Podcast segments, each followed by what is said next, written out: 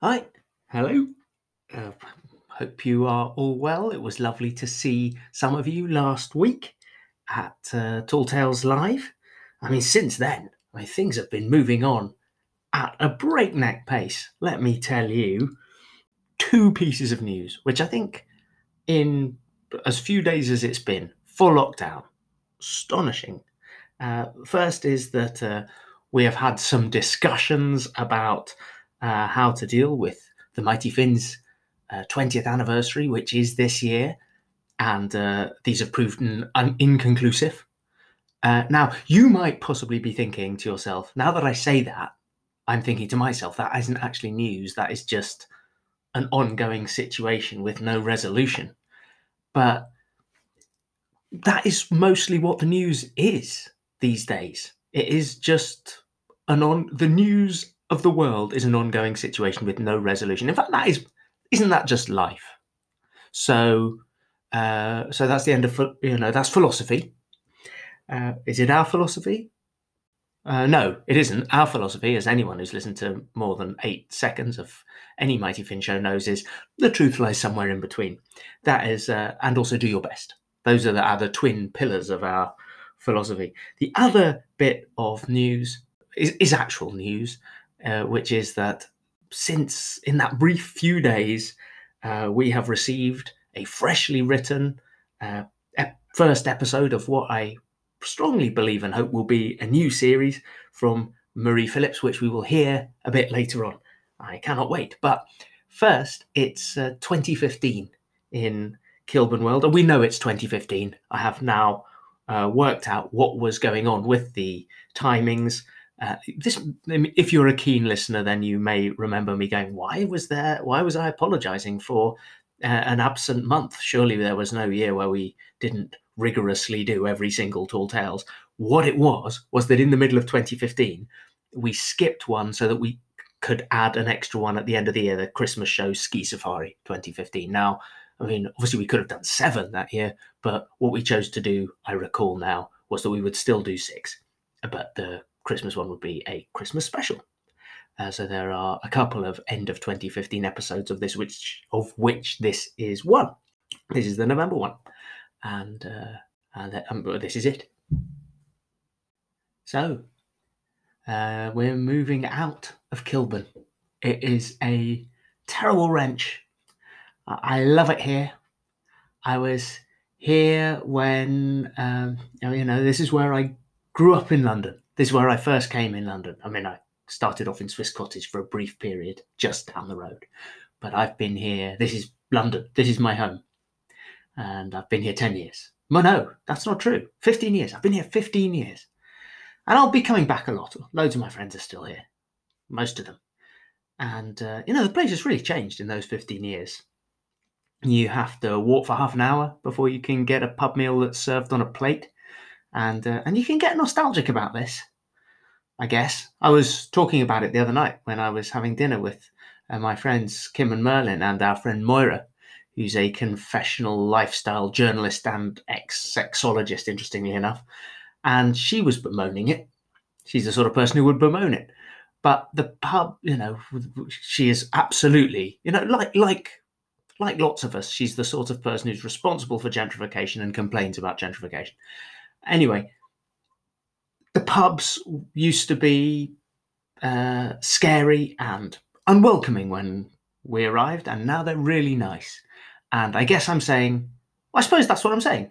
It's my fault the place is gentrified. And I was saying this almost exactly the same uh, when I was chatting with Moira. I only have three or four things, and I just say them over and over again. And uh, then this guy rang the bell, who we all recognized, uh, but we don't know him, but we recognise him, and you probably too uh, as well if you live around Kilburn. He's this tall, skinny man with very short hair, tattooed forearms, and, and a big bushy beard, and he runs the Moustache and Penny Farthing, which is um, in Queens Park. Obviously, it's an urban pop-up micro distillery, creative cupcake centre, and mindful yoga tutorial meat place. So, so you might have seen him there if you're that kind of person. But what he's really noticeable for locally is running. He runs every day in pink, all pink, including uh, pink ones of those weird rubber running sock things with the individual toes, uh, pushing a sort of stunt pram uh, for runners, which is also pink. And the pram has this placard affair on the side, which says, I know my dad looks silly, but at least he doesn't look dead of the cancer which killed my mum and which he is raising money to fight. I mean, it's it's quite a long slogan. You have to see him run past you a few times before you get it all. Anyway, anyway, we recognised him when he uh, turned up, uh, and Kim invited him in, and uh, uh, uh, we introduced ourselves, and he said his name was Jeffro. Jethro, uh, said Merlin. No, Jeffro. Oh, is that short for Jeffrey? I prefer Jeffro. Anyway, uh, explained that he was a power parent at St Augustine's primary school and he was looking for help with St A's upcoming Friends and Parents Day to raise money so the school could employ a part time yoga, mindfulness, and later life outcomes mentor. Uh, Kim and Merlin explained that their kids actually go to St Zebek's, and Jeffro said every little bit helped. St A's is a school based around a big council estate, and those parents who could afford it really should do whatever they could. Kim and Merlin repeated that their kids went to a different school, but in the end, Jeffro wouldn't leave until he got £50. Uh, when he went, Moira said, Isn't he inspiring? Don't you think he looks sad? I think it's amazing what he's doing for those kids. It makes me feel totally materialistic. Moira, after years of dating idiots, has been going out for six months with a really nice guy called Stan, who uh, who made great money for a while as an unqualified futurologist. Uh, well, there are actually no qualified futurologists uh, because people are desperate to base decisions on something. Uh, uh, but nothing he predicted ever came true, and so now he's gone back to being a librarian.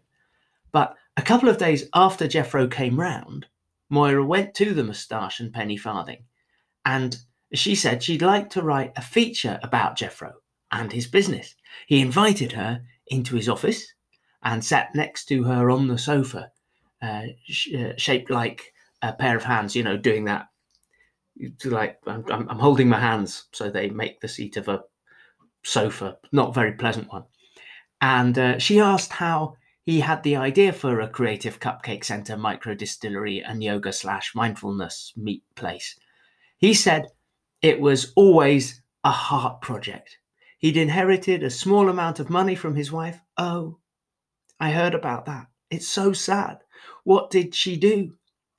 Uh, she was a hedge fund manager, he said, and he was totally broken up about her death, so he gave up work. He was a smoothie designer and set up this project so that he could heal. And he'd branded it with a mate of his who used to work for Innocent, and now they have branches in Walthamstow Village, Crouch End, and Earlsfield. And they were also looking to set up in Brooklyn and Seattle, and maybe even Austin. His eyes were really soulful, Moira noticed, almost brimming with tears, and he was very close to her, almost as if he needed a hug. But then his children came in with their nanny. He was amazing with them and then said they should go home and he'd follow along. His nanny obviously worshipped him. She was gorgeous, uh, from Stockholm, about 19. But he seemed barely to notice the nanny, Moira thought. He seemed totally focused on her. Well, well, the interview, at least. Probably the interview. As she said, his children were adorable and asked about the Power Parents scheme. He said he started the scheme, actually. He said it was important that children learn to aspire and compete from the earliest possible age. He asked if she wanted to speak at the school about her experiences. I bet you've had some interesting ones. Moira was really flattered. He was asking her questions, like men were supposed to if they really like you. She said she was a former sexologist, but that fell apart when the internet cut the profits of print journalism. And he said she should definitely give a talk about that. It would stop some of the kids getting complacent about the disruptive effects of technological change. By this time, they had drunk some of his micro distilled tequila, aquavit, gin, and vodka. Moira couldn't tell the difference between these drinks, but they definitely all seemed very artisanal. He said she should really see the mindfulness petting zoo he was building at the back of the pub, bar, whatever it was. And he took her to this amazing room where a solar light well keeps grass growing even though it's under glass. And there were kittens everywhere playing around. What happens when they grow up to be cats? Moira asked. Kittens are better, Jeffro said. Don't you love kittens? Yes, she said. She was quite drunk. But what happens? My wife loved kittens, Jeffro said, and a single tear dripped into the jungle of his beard. He looked so sad again, so she hugged him. And then they had sex. The kittens watched everything uh, with their big eyes, which felt really naughty and exciting for some reason. In the morning, she went with Jeffro to drop the kids off at school because he wasn't ashamed. That's not who he was. He didn't do shame. And Moira thought, for the first time, this is what love feels like proper, real, instant love. And then Jeffro went for his run, and as soon as he was out of sight, a blonde woman spilled coffee all down her as if by mistake and hissed, Bitch! and stormed off. Another one of the mums took Moira over to one side. She said, You're new, aren't you? So you don't know. Don't know what? said Moira. Exactly, said the woman. We're like, I guess you'd say we're a support group. Moira looked around, and there were three others. We're all single mums. He, um, he's had, with all of us, uh, the one who spilled coffee on you, she's trouble. She was sleeping with him before his wife died, and before, so was I, said another of the women, shamefaced. He does sleep with everyone, said the first woman. I'm not being rude. I absolutely don't blame him for sleeping with you. You look fantastic. Thank you. But I don't understand. He runs a creative cupcake center, micro distillery, and yoga slash mindfulness meet space. And wasn't that the clue? said the first woman. Moira didn't get it. Basically, said the second woman, his wife never found out what he was like because she worked all the time. That was probably why I thought he was sad and needed looking after more for me. But the thing is, you can be a hipster with cute kids and a tragic personal story, and you can still be a dick who hasn't learned any decent life lessons from what you've been through. Really? And uh, and that, such as it is, is the news from Kilburn. Today's uh, today's first act. Uh, who knows what it was? Who knows what today's first act was? Uh, but I bet it was great. I've just had a thought. I'm going to go and find out. This will be accompanied by clicking what the first act was. I think maybe I will be able to do that because I keep a tall tale set list. I've never uh, considered using this as a useful thing. Oh no, I just do it by month. Okay, okay, May May 2015, July 2015, November 2015, our first act was Anna Savory. You will be delighted to learn. Sometimes, people, and it's important we realize this, history is just boring. That doesn't mean it's not important, but it doesn't mean it's always important. Sometimes all it is is boring. I mean, this is probably putting you to sleep. I've just come up with a great link. This might have put you to sleep, which would be a tragedy because what you really want to do is listen to the terrific thing Marie has sent. And Marie was inspired, Marie Phillips, the novelist and tall tale superstar, uh, was originally inspired by this incredible genre of stories that are written and spoken to put people to sleep, which is a sort of a you know that's what that's what these things are, and therefore, and she has, in response to that fact, done this.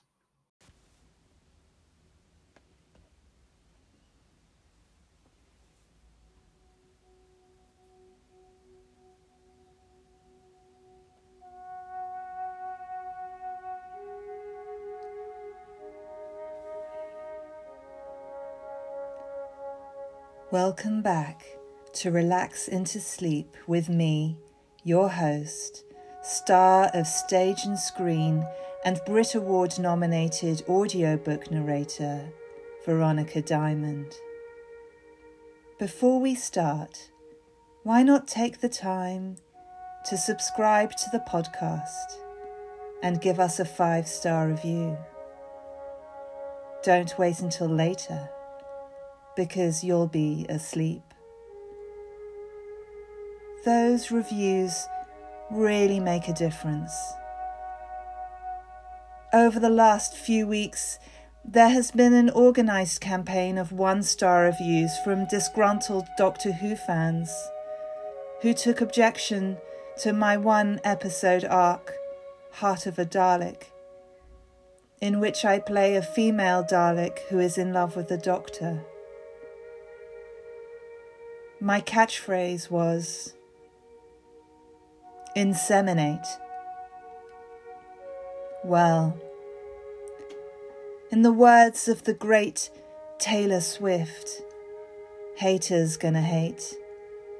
And in the morning, once we've had a good night's sleep, I'm gonna shake it off. But for now, lie back and relax. By the way, if you want to relive the time that I saw Taylor Swift in a service station cafe buying a croissant, download the episode Treasures of Nashville. But tonight, let's take an adventure together to the Great Barrier Reef. The Great Barrier Reef is the world's largest coral reef system, found in the glittering Coral Sea off the coast of Queensland, Australia. It's an incredible constellation of reefs and islands stretching for over 2,300 kilometres. That's 1,400 miles. Bringing together a breathtaking conglomeration of marine life. CNN calls it one of the seven natural wonders of the world, and you can trust CNN. I once shared an elevator with Wolf Blitzer in the Hyatt Regency in Birmingham. I introduced myself, but I could tell he already knew who I was. He said, Veronica, keep doing what you're doing. The Great Barrier Reef is a really, really long way away. If you want to get there, you're going to have to fly. Unless you are one of the three Australian listeners my producer Eric identified on Google Analytics. G'day, sports. You could probably drive there and then take a boat. By the way, for regular listeners, Eric's boxer doodle Rizzo has recovered from her colitis. She's on a restricted diet now. I sympathise. A flight to Australia from the United Kingdom takes 20 to 24 hours, excluding stopovers.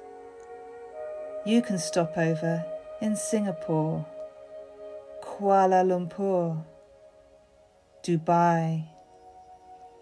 I highly recommend Dubai Airport. It has the best duty free I've ever seen.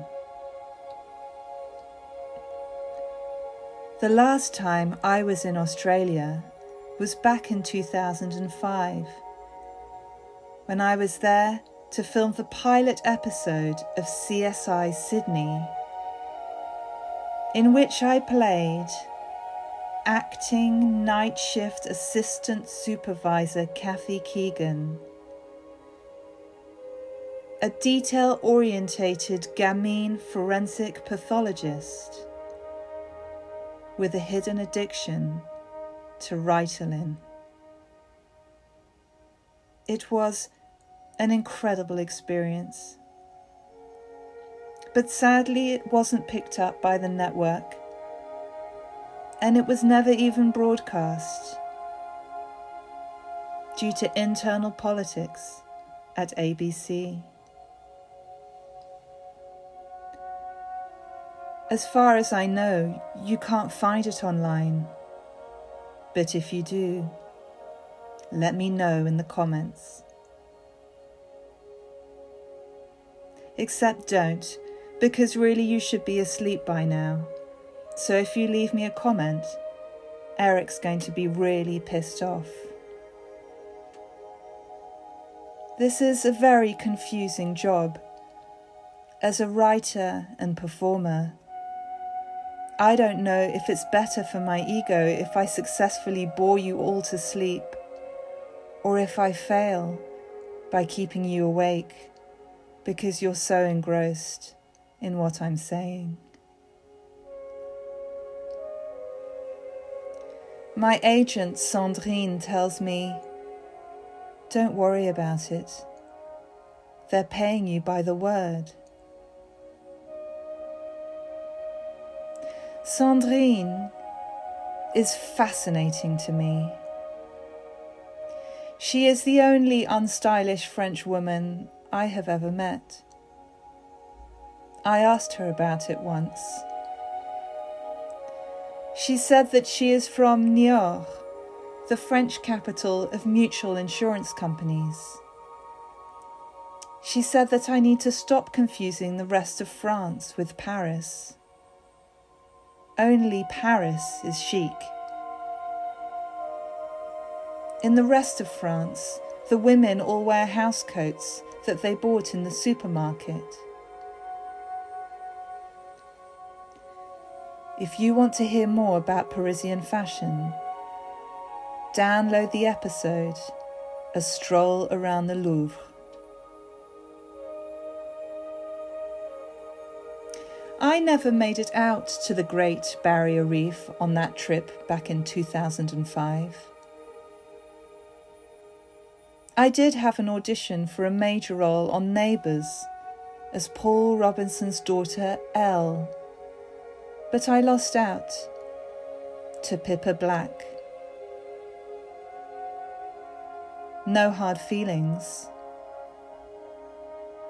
Pippa did a great job and stayed in the role until 2009.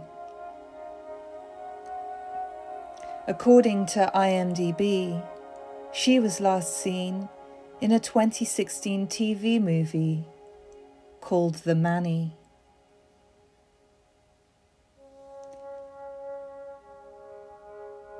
I did ask Eric whether I could have a research trip to the Great Barrier Reef to help bring you, the listeners, closer to the experience. But he said no. He said, Veronica, we don't have the budget for that. Do you have any idea how hard it is to find advertisers for a podcast which is designed to be listened to while asleep? The only people we could get interested was the Daily Mail for their court mandated apologies. Just do what you always do and read out Wikipedia in a breathy voice.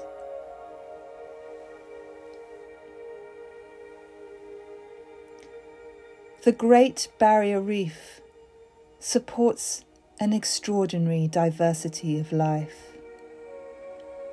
30 species of cetaceans have been recorded in the Great Barrier Reef, including the dwarf minke whale, Indo Pacific humpback dolphin, and the humpback whale. More than 1,500 fish species live on the reef, including the clownfish, red bass, red throat emperor, and several species of snapper and coral trout. 17 species of sea snake live on the Great Barrier Reef. That's revolting. Six species of sea turtles come to the reef to breed. The green sea turtle, leatherback sea turtle, hawksbill turtle, loggerhead sea turtle, flatback turtle, and the olive ridley.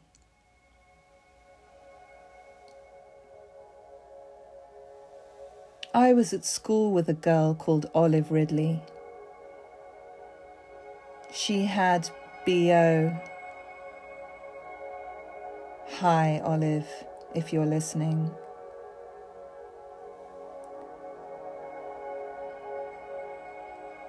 I've reached 1,000 words now, which is the maximum that Eric will pay for. So that was our visit to the Great Barrier Reef. I hope you had a relaxing time.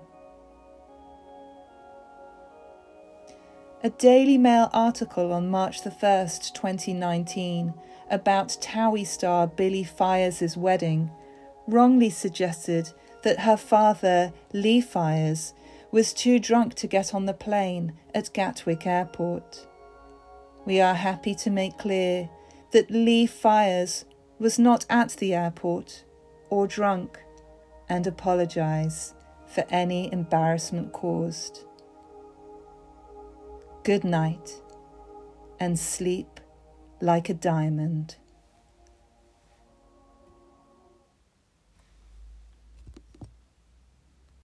Okay, thank you very much, Marie. For today's musical special feature, we are going back to 2016, I'm guessing, and Diary of a Provincial Lady, adaptation of the E.M. Delafield novel, which I very strongly recommend you read. It is hilarious.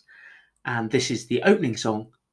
Lizzie, played by Jane Whittaker, is uh, in her drawing room and uh, they've just got back from a terrible party with the local dignitary Lady Box, and she is chatting with her maddening and silent husband Robert, played by um, uh, Simon Kane, and uh, I'm wondering what to do with her life.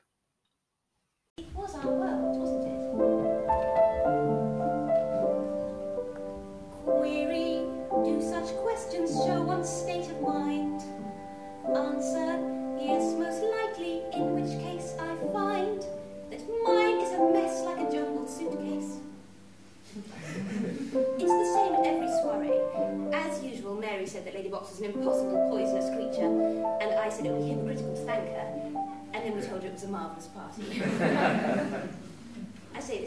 don't I?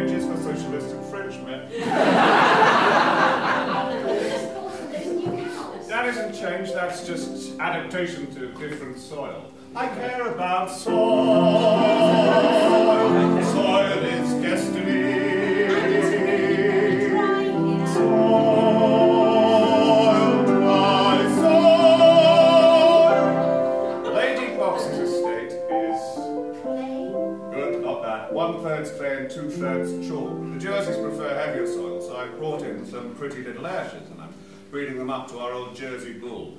They'd rather it was even drier, but it's no use wanting different soil. That's what I always say.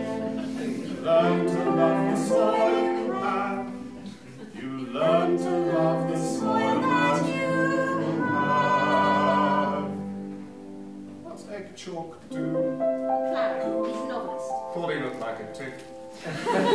He wrote a Is in the library? I seriously doubt it. Ah. You once said that you'd write a book. I did say that. I never expected you to do it. Maybe I will write a book. If that would make you happier. Query, does he think I'm lazy and or sad? Weary, is her life in Dorset all that bad? Well, then perhaps a book is the answer. Beep beep, edit. I can't believe we keep having to do this kind of thing. What kind of idiots are in charge of this podcast? That song, obviously, was written by the magnificent Susanna Pierce. End of edit. Beep beep. There we are. Thank you very much. That is us for this week. We will be back next week for the last episode of season three. I mean, it's such an artificial nonsense in some ways, really, to be breaking this up into seasons, but it's what we've chosen to done. Chosen to done. With, uh, I mean, I don't really speak to people very much these days, and I'm becoming de-skilled. It's what we've chosen to do, and it helps us shape our experience of the podcasting process. And we hope you will be brave until such time as we return uh, with season four. Though remember that you know you, you only have to be brave for one week now. Then you'll have to be brave. I'm preparing you to be brave in the future. So while you prepare to be brave uh, during this week, be good, be well, be good to each other, and uh, that's Tall Tales out.